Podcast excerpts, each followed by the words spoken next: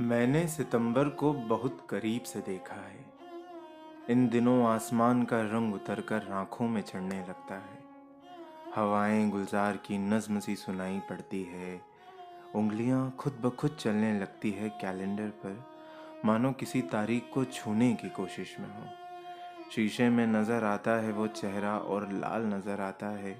मानो किसी ने शर्म की चुनरी उड़ाई हो।